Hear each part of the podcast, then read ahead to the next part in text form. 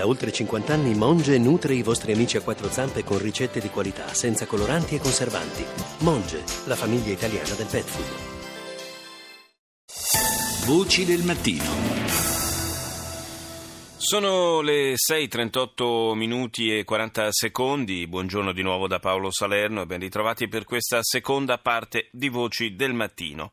70 anni fa, esattamente 70 anni fa, il 23 giugno del 1946, il ministro degli esteri Alcide De Gasperi sottoscriveva un accordo con il Belgio per ottenere forniture di carbone a prezzo agevolato. Sullo sfondo, l'Italia, devastata dalla guerra, un paese che tentava di risalire la china, ma la risalita aveva un prezzo. In cambio di carbone, energia indispensabile per la ripresa industriale, l'Italia si impegnava a fornire decine di migliaia di lavoratori. Così le miniere del Belgio, disertate dalla popolazione locale, spalancarono le porte a un esercito di disperati disposti a lasciare il proprio paese.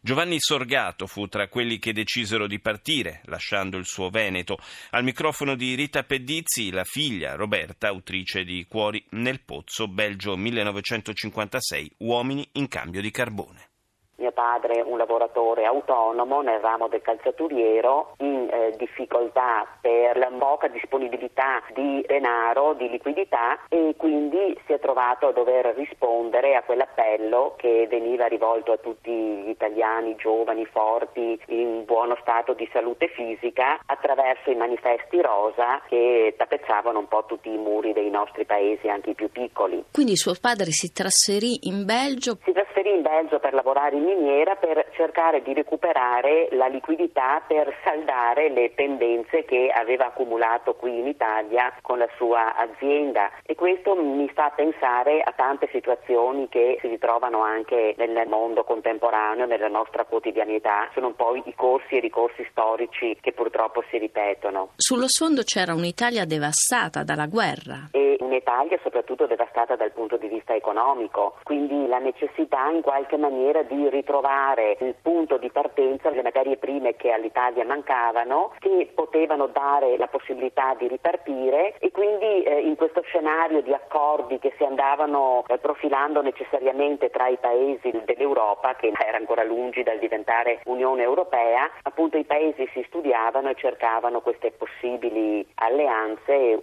una delle quali è stata appunto il famoso patto del carbone. Che ricordo ha di suo padre lavoratore in miniera? Purtroppo nessun ricordo e questo è il mio più grande dispiacere perché quando il papà è morto quel 8 febbraio del 56 io avevo appena un anno e quindi i ricordi sono tutti ricordi che mi sono stati eh, tramandati in qualche maniera verbalmente o attraverso le poche eh, immagini, le poche fotografie dell'epoca, soprattutto ecco, diciamo verbalmente dalle donne di famiglia, eh, da mia mamma e, e, da una nonna materna che c'era stata vicina, ci aveva raggiunti anche in Belgio, era presente al momento della disgrazia e poi con la sua lunga vita è stata un po' la memoria che a me eh, è mancata e quindi la possibilità di recuperare attraverso i suoi ricordi veramente cristallini, oggettivi, molto molto puntuali, di recuperare quella parte di storia che altrimenti io non avrei potuto avere, ecco, soprattutto di storia personale, che poi la storia personale si innesta dentro quella che poi era la storia molto più allargata, la storia politica e sociale del tempo. Papà è morto in miniera, solo che erano una di quelle tante piccole tragedie che eh, all'epoca eh, non andavano assolutamente nominate né dalla stampa né da nessun mezzo di informazione perché comunque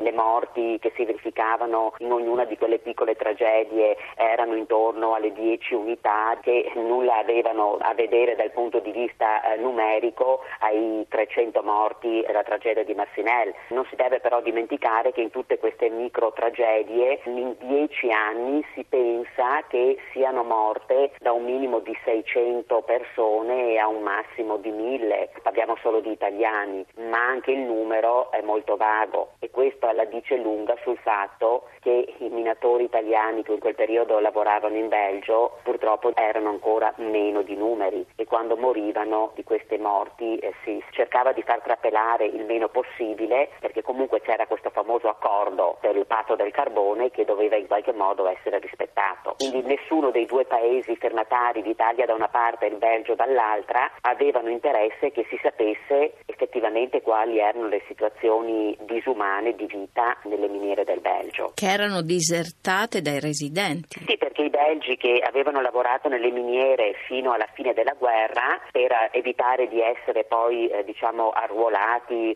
per fini bellici, poi alla fine della guerra, molto forti anche delle loro conquiste sindacali, avevano un po' incrociato le braccia rifiutandosi di scendere nei pozzi. E quindi eh, il Belgio è stato costretto suo malgrado ad aprire le frontiere. Ed anche questa mh, poca disponibilità all'apertura metterà poi anche in una situazione di grave disagio gli italiani quando arriveranno, perché comunque dove si è accolti, dove si è accettati, dove non c'è accoglienza ma c'è eh, la pura accettazione di un male inevitabile come eravamo considerati, beh, è chiaro che le condizioni di vita anche dal punto di vista umano, oltre che lavorativo, diventano molto più difficili.